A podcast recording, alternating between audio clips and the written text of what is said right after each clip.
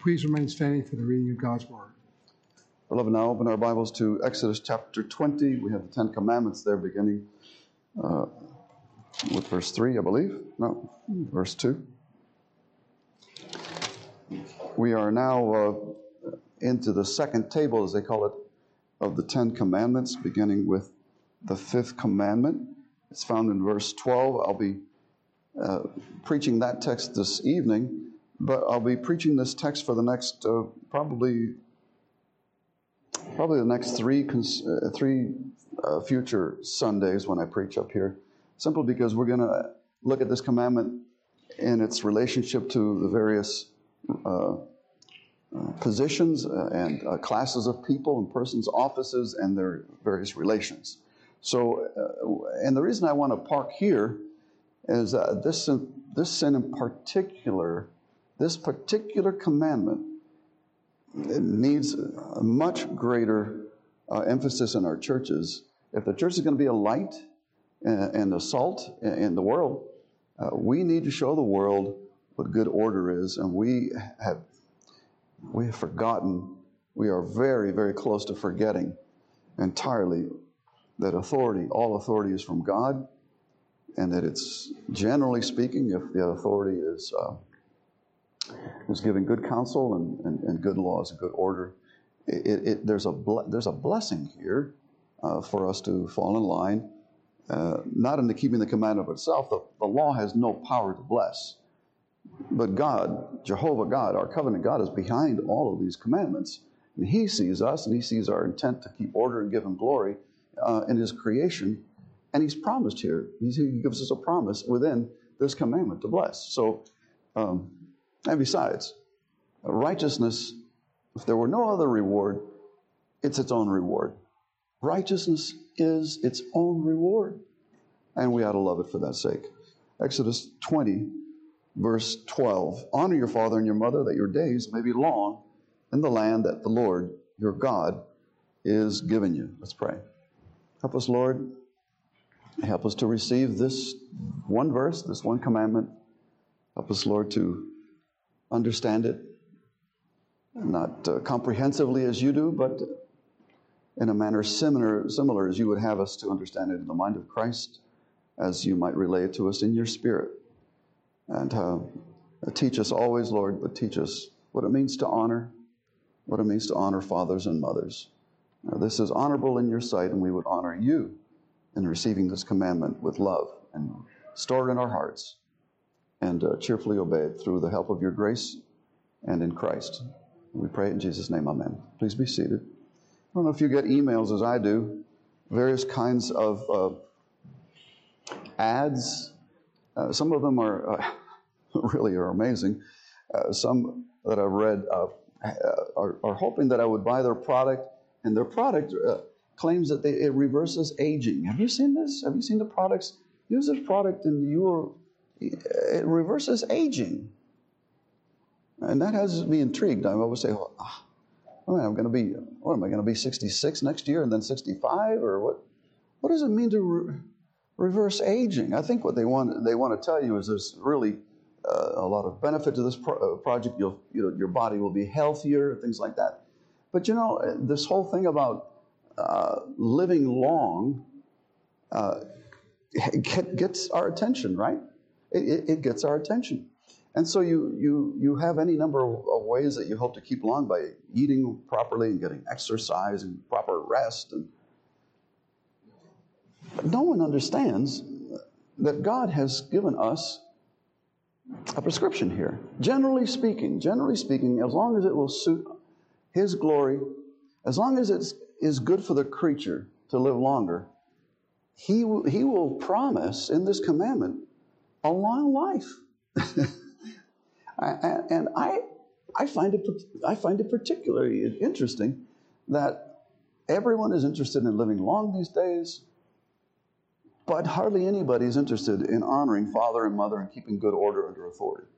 I, I think we've got to, to look at this commandment and see what God is, is saying us because, eh, eh, because the, the law is meant to be a, a good revelation. He's favoring his people with the revelation of his will because if we keep his will, as creatures in His creation, it will, it will go much better for us. Nations that fall into idolatry are the first ones that receive His wrath. Nations that don't keep Sabbath are eliminated and chastened. And if you will just look, take a look around, all of the ancient societies that are still going on in some form or another. I know many many boast of continuous dynasties and all that, but you know, for instance, the Chinese and the Japanese and some of the more the, the, the more uh, the older Asian countries, they have an understanding and a reverence for their fathers, their parents, sometimes overbearing, so they, they almost worship them as gods, right? Or sometimes they do. But at least they have this memory that they are to be careful and stand before the, the hoary head, as we're instructed in the Bible. The Jew had reverence for those uh, the, of their elders. Uh, and um, and it makes for a long and, good order among any people. Uh, and yet, uh, uh, nations that are disorderly and do not respect authority are prone to rebellion and revolution and churn and turmoil. And I, I think we're all sensing some of that encroaching chaos. I think this is a commandment for our day. I, and I, I just want to serve that as an appetizer because children, we don't, there are no such things as age reversing uh, pills. Okay, if you get a message like that, just put it in the, uh, in the outbox, dump it, trash. However, generally speaking, the Lord has something here for you. That if you honor your father and the mother, as the Bible would define it, uh, you can do no better to enjoy long life and general peace, a, a, a sweeter peace. That's the proposition, very simply. And for tonight, I'm just going to say honor your father and your mother, and we'll preach the, the literal uh, as, as well as the, uh, a fuller understanding of what it means to honor father and mother. Now, the first point we have to recognize is that you must honor uh, every authority whom God has set over you. Honor them. Natural parents, uh, adoptive parents, um, uh, parents uh, ad litem, uh, those that are set in wherever sphere you are, um, God wants you to know that you are to give them honor. Uh, placing honor is more than just not disobeying them. The commandment is positive. It's a positive commandment, not a positive law. It's a moral law. It's a positive commandment. And the way we understand this in our hermeneutics governing our, our Ten Commandments in Westminster Larger Catechism is a positive law is always to be obeyed. Hmm, okay? So you must honor, not just not disobey. Natural parents, adopted parents, your superiors uh, in age. Now, I'm not going to quibble about, well, you know, George is three days older than I am, and so I got to fall in with George. Uh, I don't think that's what we're talking about here. Uh, generationally, for sure, or significantly, a significant experience. Uh, just be aware of that. I know it's a, it's a gray area, sure, okay. But be, be conscientious, and when in doubt, all, honor all men above yourself, as, as Jesus has. He's a servant of all. Uh, superior is in age, and then here's one that gets us superior in gifts. Now, eh, there is something in our sinful nature where we covet honor, we covet uh, others to esteem us, and uh, we don't like people to outshine us in intelligence, um, in uh, elocution, I mean, eloquence, any number of gifts, uh, their, their dominion, their authority. We, we take it wrong if they are truly gifted.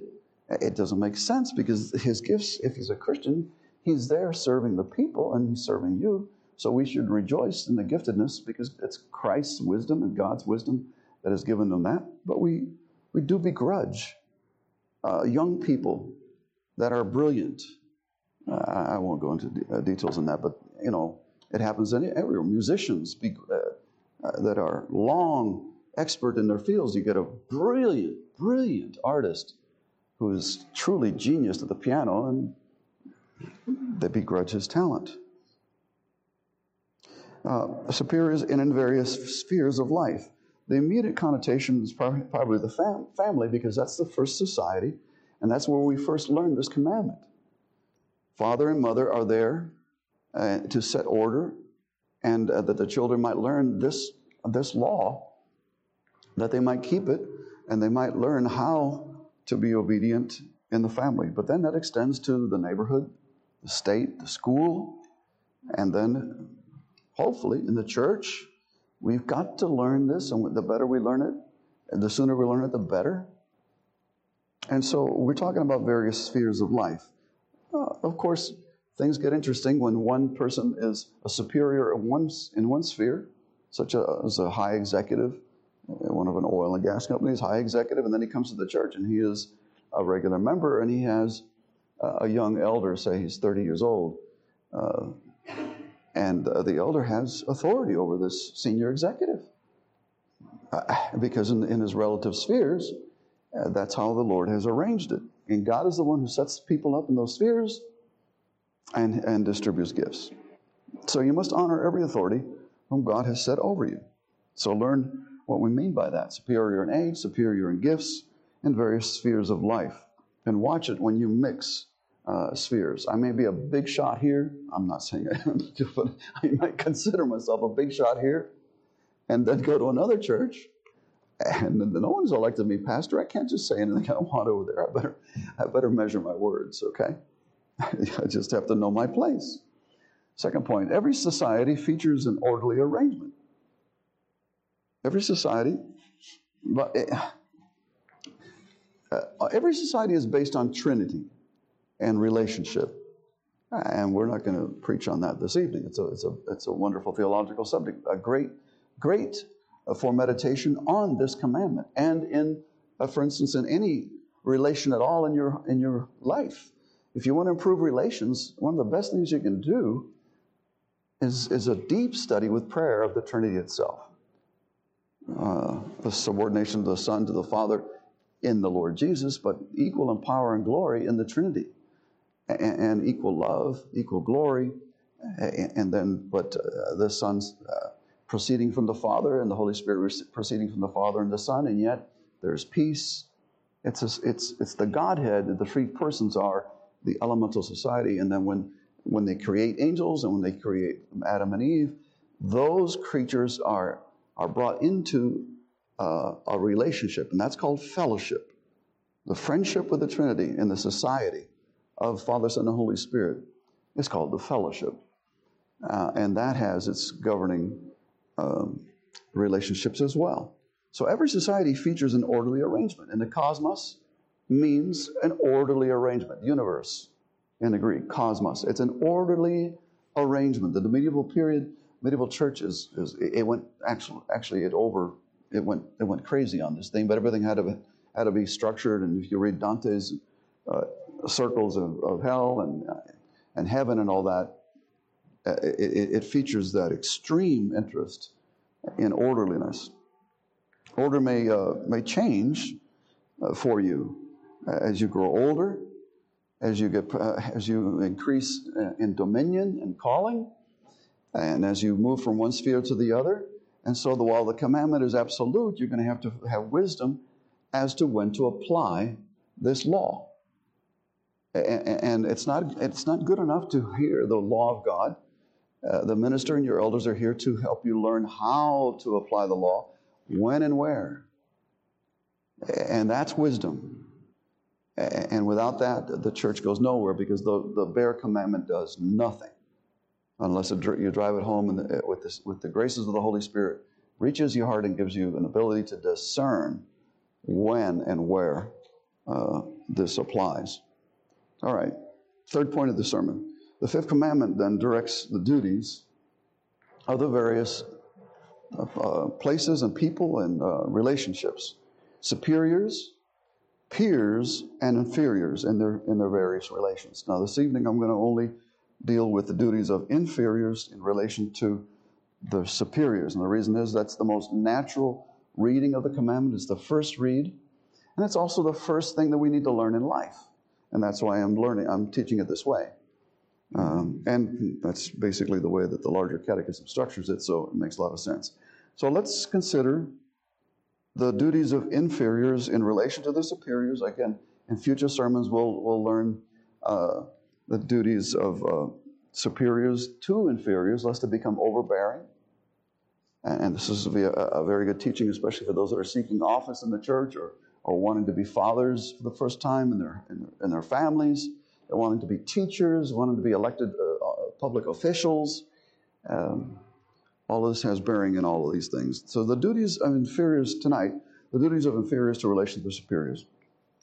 Now, as the commandment here more than suggests, that all superiors are to be as parents uh, to their inferiors, and inferiors are as children. Now, remember what I mean by superior and inferior. Uh, they may be in age, they may be in giftedness. I'm not speaking necessarily in intelligence. We tend to place a high, a high premium on intelligence. I'm smarter than you, you've got to understand this, so fall in. No. Uh, the, the gift set may be varied and may be variegated. It may be more, more complex than that. And see, this is where we need the Lord's wisdom. And when in doubt, give preference, give honor to the other. Uh, take the back seat, take the lower oar uh, in the ship. Go below and be a, an under oarsman like, like Knox was as a slave. All superiors are to be as parents to their inferiors and inferiors as children. They are to express love and tenderness to them. That's what parents do. Now, it's easy when babies are cute, right? But cute babies turn into uh, messy babies and screaming babies and horrible, not sleeping babies. And, and even cute, cute, cute babies can really be taxing. You can imagine when they get a little older, you begin to thank God that He didn't make children, you know, six feet tall, that they're born small, where you can pick them up and do something with them. Okay? Express love and tenderness to the children. They need that. They need to learn the love of a father. And you should be encouraging, as, as a superior, you should be encouraging willing and cheerful service, not just rote service, not, not just surface uh, obedience. Yes, I, I will pick up my clothes, but in my heart I'm burning the house down.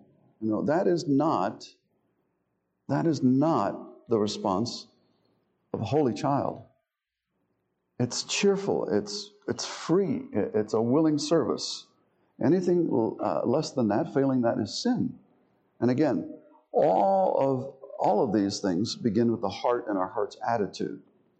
We do it for the, for the sake of the love of God. We do it to honor God because He is our God, and this is the way He expresses holiness. Now, what are the duties of inferiors to their superiors? well, first of all, inferiors owe reverence. That is to say, a proper placement of glory and dignity and regard for those that are their superiors. And they need to do this and show this in their word and in their behavior which includes such uh, things that uh, may seem fine and funny, but are not. Uh, so if your parents' children tell you, uh, please pick up your room, and you roll your eyes, that's a favorite one, is it? Or when you hear an argument from your old dad, he wasn't thinking very straight, and he, uh, no, he lapses and he gives you a, a lousy reason why you should brush your teeth. You do not roll your eyes or brace or show any number or exhibit any number of, of uh, behaviors that would show uh, disrespect. Your words and their tone, same way. But again, the problem is your heart. We're, we're, not, we're not Christians here for behavior mod. A secular psychologist can possibly uh, change your behavior of your child. There are those that will work with your dog and make them obedient. But this is not the, this is not the, the task of the church. The task of the church is to direct people to the power of the Holy Spirit to change hearts and to avail of the power of the new life in Christ to obey from the heart willingly. And uh, less of that is not really the full Christian teaching. All reverence is due to your superiors. You should be praying for them, and you should be giving, uh, first of all, when you address God in prayer for your mother and father, or for those who, who are uh, your, your managers at work, a good practice, my friends, is to be thankful for them. This sets the tone. Now, I, I, we have, I have a pastor's weekly prayer, prayer sheet, and I, I try. Uh, for a long time, I was succeeding. Sometimes I miss this. The first thing I say when I come to a name, Monday list, Tuesday list, Wednesday list, you know, I call you on those days and ask you about prayer requests and all that. But uh, the first thing I say, I thank you, Lord, for so and so. Now, sometimes uh, it's, a, it's a real it's a real act of faith to be thanking God for some of you. But thank God we must. And if I feel a, a pinch, that's sin in me. It's not that it's your problem. It's not, it may not be your problem at all. It's my problem and how I'm relating to you and not honoring you. Okay? Prayer and thanksgiving for your superiors. Because uh, generally, if you're under their authority, as it goes well for them, it goes well for you. I don't know who you voted for this last presidency, but I'm telling you right now, if you're not praying for a president, you're foolish. Because as he goes, you go. And that's just a covenantal uh, or, uh, arrangement of all of life, whether we like it or not. The imitation of their virtues, imitation of, of their graces. Do they have good habits? Well, consider those and do they have uh, are they honest? Do they insist on honesty will they will they tell the truth? And will they swear to their hurt and not even not change when when it's uh, becomes impractical? Are they people of principle? Are they willing to compromise? Uh, virtue are they are they do they love their enemies? Do they speak well of others even when it costs them something? Do they look out for other people? Do they seek others first rather than themselves? Are they sacrificial? Do they deny self? Are they giving you uh, of their love at their own sacrifice? You know, a lot of their, your parents, they could be driving better cars and taking Alaskan cruises, and yet they're, they're saving money for your education. You might think about that. Imitate their virtues and graces, willing obedience to their lawful commands and counsels if you're in church and an elder lets you know that this is the will of God, if you're not sure of it, you, you do some study and consideration. If you haven't studied the moral law of God, or if you haven't studied a particular ethical situation or given it much thought, do not jump to the conclusion that someone is legalistic when they're giving you a good commandment, especially if he's an authority. Why don't you pause and do what James says? Be quick to hear, slow to speak, slow to anger. It may be a new teaching. Uh, it may be that you don't know everything. And it may be that you haven't even explored the, the, the finer details of the, of the moral law and its excellencies and its perfections. So there's room to grow, there's room at the top. So, willing obedience to their lawful commands. Now, if they're telling you to sin, of course, you say, how could that be? And, and you might question, well, show me in the scripture. If it's in the scripture directly, well, you have your answer. It's, if it's there by good and necessary consequences, there you have your answer. That's how we understand the commandments of God. Counsel, it's good to have many counselors. There's wisdom in the many counsels. Those whom God has set before you in the church, you would be wise to listen to first. Now, God has, from eternity, decided that you would be here tonight and you would be here uh, either as members or visitors of, of Covenant Presbyterian Church.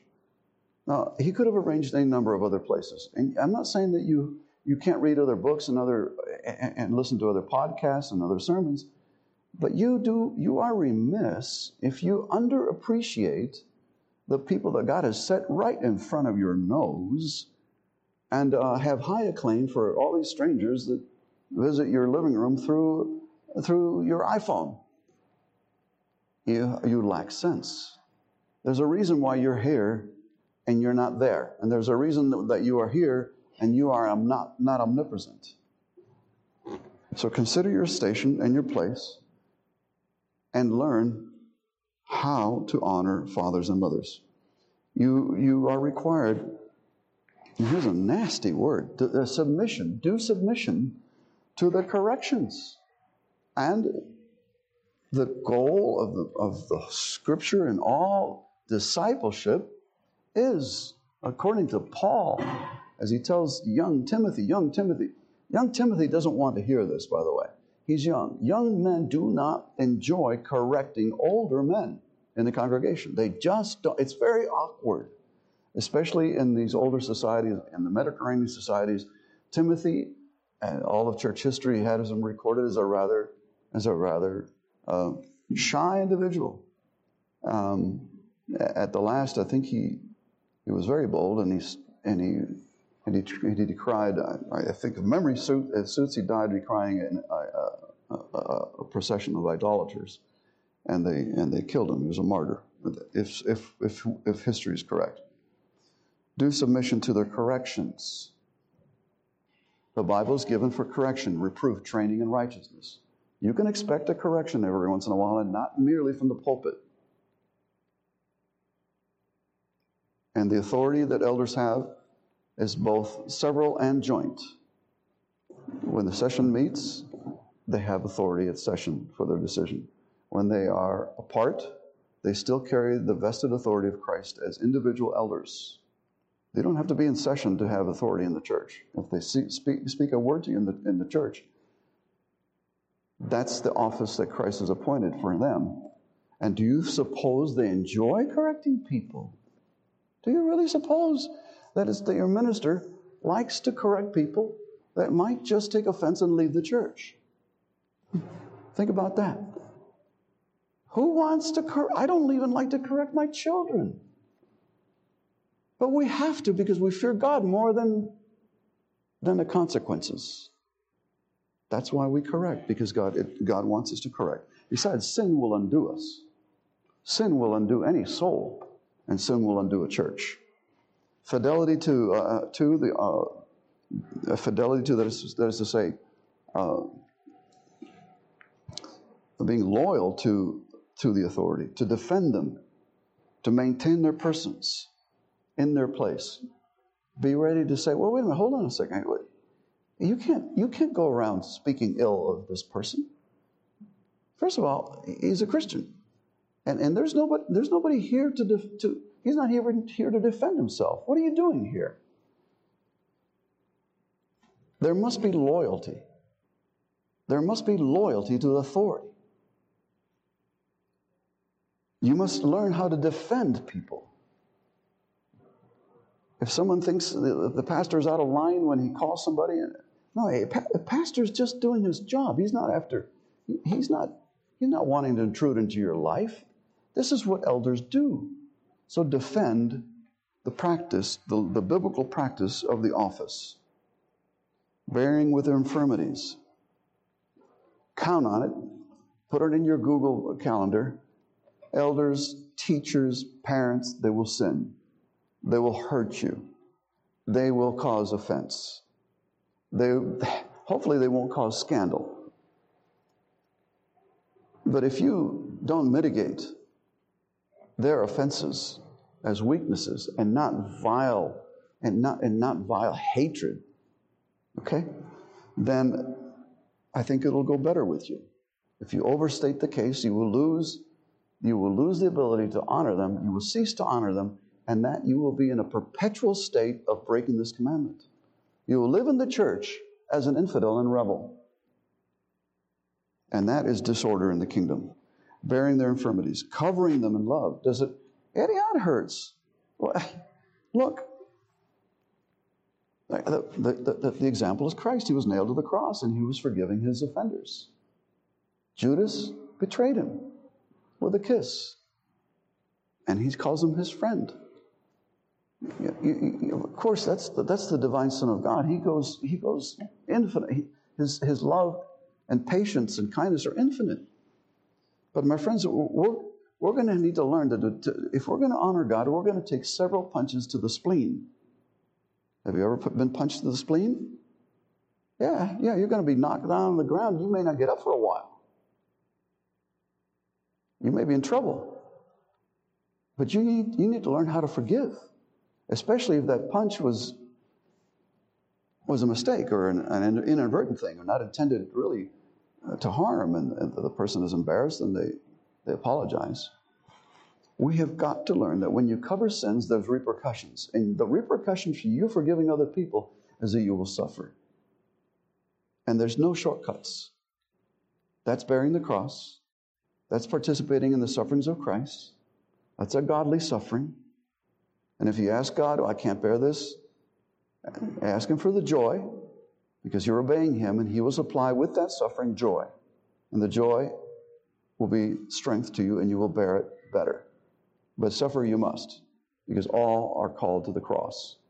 We can't, we're not here to be adored and pampered.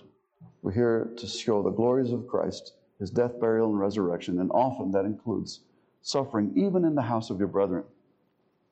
The goal then is that uh, you might be an honor to these in Christ and to their government, that the office of father in the family be esteemed again and renewed that the office of teacher in the classroom might be restored to some luster. Maybe they'll start getting better salaries if people esteem their teachers better and not run them uh, threadbare. Maybe our governors, maybe good, more good people would go uh, and, and run for office if those men were loved and esteemed rather than criticized. I, don't know what might happen, but I know that God would be pleased. And in, and in, and in general, people would live longer. in general, your life will be better. And that's what the promise of this commandment is. So those are the duties of inferiors to superiors. What are the sins of inferiors to the superiors? Well, when we neglect all of that, or when we explain away and pick commandments such that, well, and we're very good at this, by the way. The, the more studied we are in the Bible, the more we'll be like those Jews uh, that, you know, that, that Jesus condemns when he says, look, you, are great at keeping your own traditions, but as to keeping the law of God, you're not so good. Because, uh, you know, concerning uh, the honoring of your father and your mother, whatever, whatever you have, would have given to them, you consider, oh, well, I already gave it to the temple. It's Korban. Okay, it's Korban. I've given it to the temple. God is pleased with that. I'm all out of money, and I can't give out of nothing that I have. I don't have that nothing. Uh, I don't have that something. So, so we are fabulous at, an, at excusing ourselves from duty. And, and on religious grounds. On religious grounds. Watch that. You, you, are, you are to honor them. Envying at it, contempt of, and rebellion against their persons. Now, there's a lot of places we could turn to this. Um, Joshua thought that the people of Israel were in contempt of Moses when they uh, received the Spirit and they were prophesying. Uh, because, of course, the church in the wilderness had been so very contentious. And so Joshua says to Moses in Numbers 11, My Lord Moses, stop, stop them. They're, they're, they're singing about, they're going, they're prophesying, and they're. Moses said to Joshua, Are you jealous for my sake? yeah. Would that all of the Lord's people were prophets, that the Lord would put his spirit on them. In other words, uh, there's a question mark as to why these people are doing this. 1 Samuel 8, the people rebelled against Samuel. Samuel, uh, who had been a near perfect judge and prophet, and you might say a king, a, a, and he was also a priest. Uh, he had all offices and he fulfilled them beautifully. The people weren't happy with him, and he protested because the people were clamoring for a king. They wanted to be like the other nations. They wanted, they thought that that was a better arrangement than to have Jehovah as their immediate king or a judge under Jehovah. And Samuel was, was heartbroken. The Lord said to Samuel in 1 Samuel 8, 8 and verse 7 Obey the voice of the people in, all that they say to you, because they have not rejected you, they have rejected me from being king over them. God sees the heart and he cuts to the quick so, Samuel, don't take this personally. It's, it's not about you. No. No, no, no. These people are at war with me. Envy contempt, rebellion against their, their persons. Uh, reading from Isaiah, I've lost the reference here, Isaiah. I don't know which chapter it is. Youth will be insolent to the elder, and the despised will be insolent to the honorable. That's the curse that uh, what happens in a nation that, that uh, loses sight of God's law and the fear of God. Vileness is exalted among the sons of men, and it should ring a bell. Also, envying and contempt of and rebelling against their positions. Now, there's a long list of things here. Uh, if you study, if you study the the history of the kings of Israel, you'll get plenty, in Judah, you'll get plenty of, of examples. But um, uh, one reading from Exodus 21 Children, this is for you. Whoever strikes his father or his mother shall be put to death.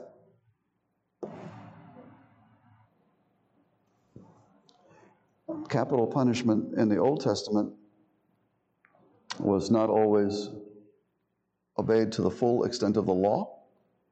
But what the law here is saying that is that a child who does that is guilty enough uh, to be placed under capital penal sanction.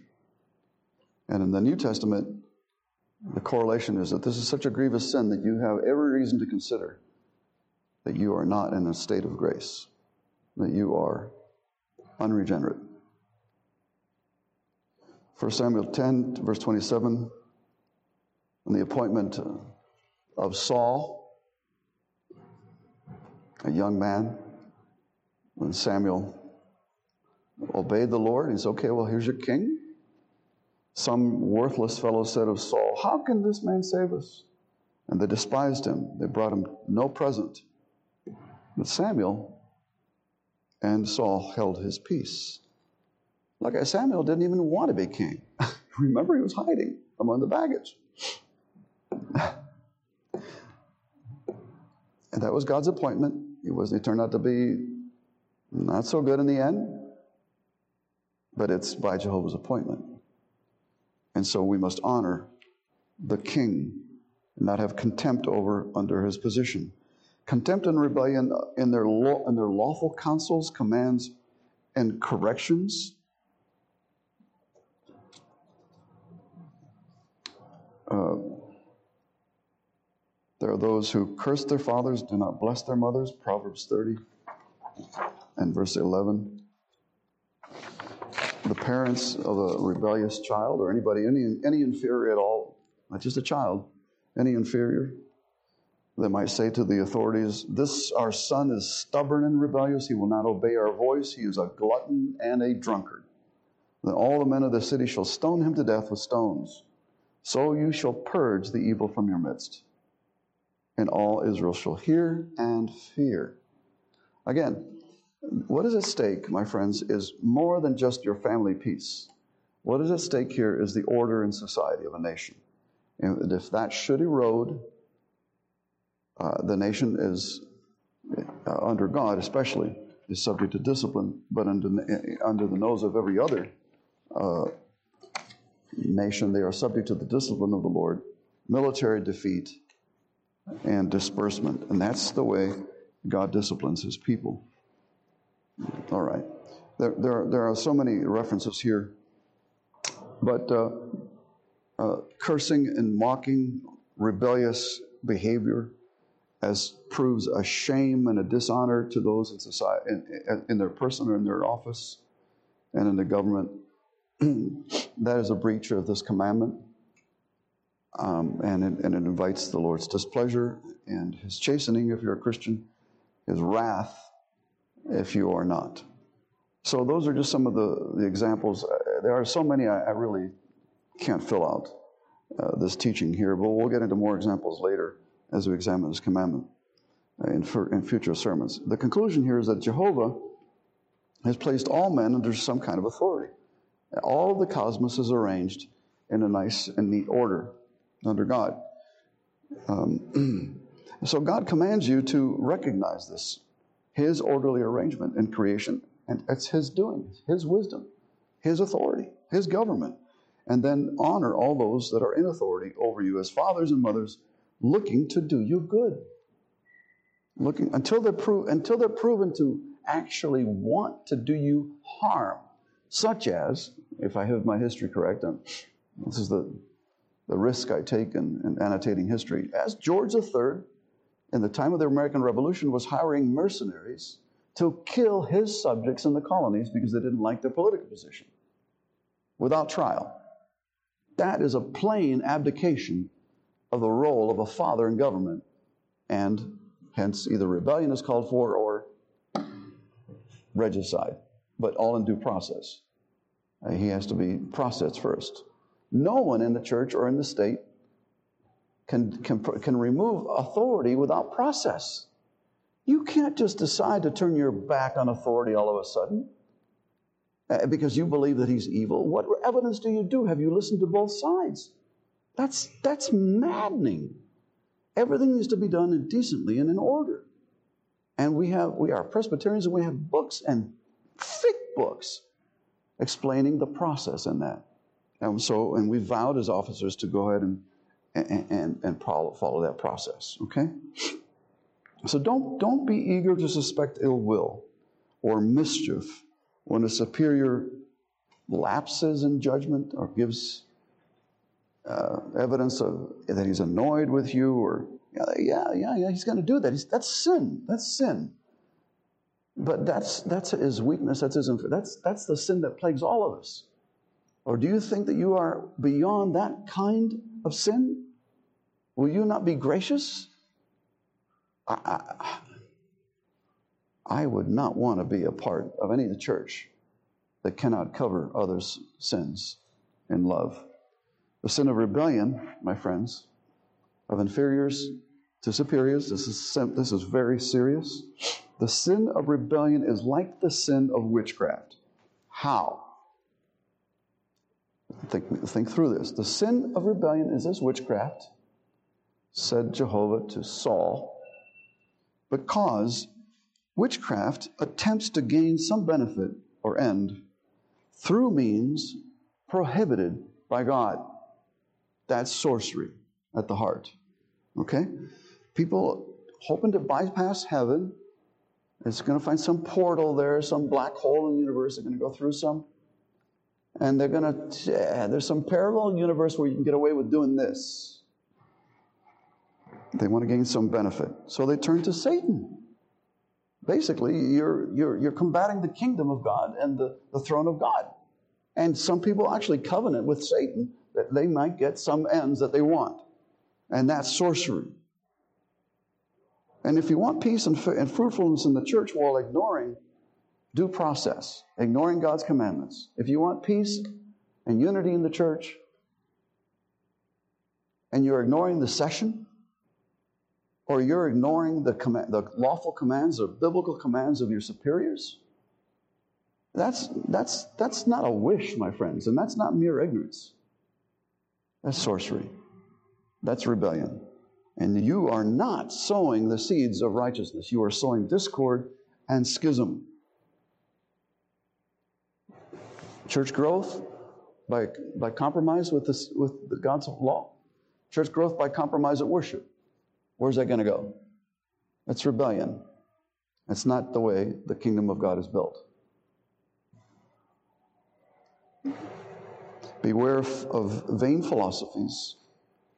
There are plenty of spirits out there teaching that all men are equal and so we should all be levelers away with authority. People who say that usually want to be at the very top and then govern all people and have no middle structure at all to reporting authority. Beware of levelers in human society, full of philosophies. Beware of setting false dichotomies. The authorities over you in the church have the, law, have the Bible as the, the only rule of faith and practice. But we have subscribed a whole constitution giving our best shot at what that understanding of the Bible's teach, is teaching. There are people that love to pit the Bible versus the standards of, of, of a church. And they'll do so publicly and they will confuse you. Well, I'm not going to, I'm not so interested in being Presbyterian as I am being a Christian. And so they put the two, not understanding that Presbyterians are Presbyterians because they think that it is the best biblical exp- uh, expression of, of the teaching of Christ. And that's why we're Presbyterian. You don't have to pit against them. There are people that, and good good scholars that actually believe that this is the very teaching of Scripture. And they've given it a lot of years of, of, of study. So you need to ask questions and you need to be very careful. And if you really, really want to make some changes in Presbyterianism, there's process. You, I'll teach you how to do that. I can teach you how to go up the courts and make overtures. We can talk. You have a great time. It's a wonderful, it's a wonderful calling to try to convince people that you're right when they're wrong. Wonderful calling. Superior Superiors, don't despise your, your authority. If you have been given an office and suddenly you're waking up and, oh, no, I, I, I thought it was to be an honor, but now I've got responsibility. A Reformed church is wonderful because you have the doctrines of justification by faith and you have soli deo gloria and you have all these things that are very beautiful but it is actually much more work and much diff- more difficult to govern a reformed church as a pastor and an elder than it is to govern an Episcopal church that is compromised. It is the duties incumbent upon a, a pastor in a Reformed church are much greater because they have much more to help the people. And so don't, don't despise your authority. Don't let anybody else despise your authority. Don't, don't fear the face of man or the consequences of ruling justly. Your only regard is to please the Lord because you're his servant and you have no authority other than that which is vested to you in the Word of God. Your job is ministerial, it is not magisterial. You cannot invent rules and you cannot dispense with rules. You are a steward. In respect of correcting others, open rebuke is better than hidden shame. It's better to be rebuked than to be allowed to go on, ruin your life, ruin your family, ruin the church. Beware of that false humility that abdicates authority in order to appear charitable. You, you, you, you, turn, you, you, you turn aside from the responsibility, you neglect duties, and you appear to be very nice and loving. You're friendly. But this is a form of manipulation sometimes, and you can be beguiled. Again, faithful are the wounds of a friend. Wounds cleanse, they don't just hurt. Sometimes you open up a sore to take out uh, contagion and real infection. Now, you have to understand that you will reap what you sow. You turn your back on this, uh, on this commandment as a youth, you're sowing sin. When you become of age and you have authority, you're going to be aghast at how many people turn against you, how many people speak ill of you, how many people despise your authority, and you basically are reaping what you sowed. Until you learn and confess that you've been a complete blockhead.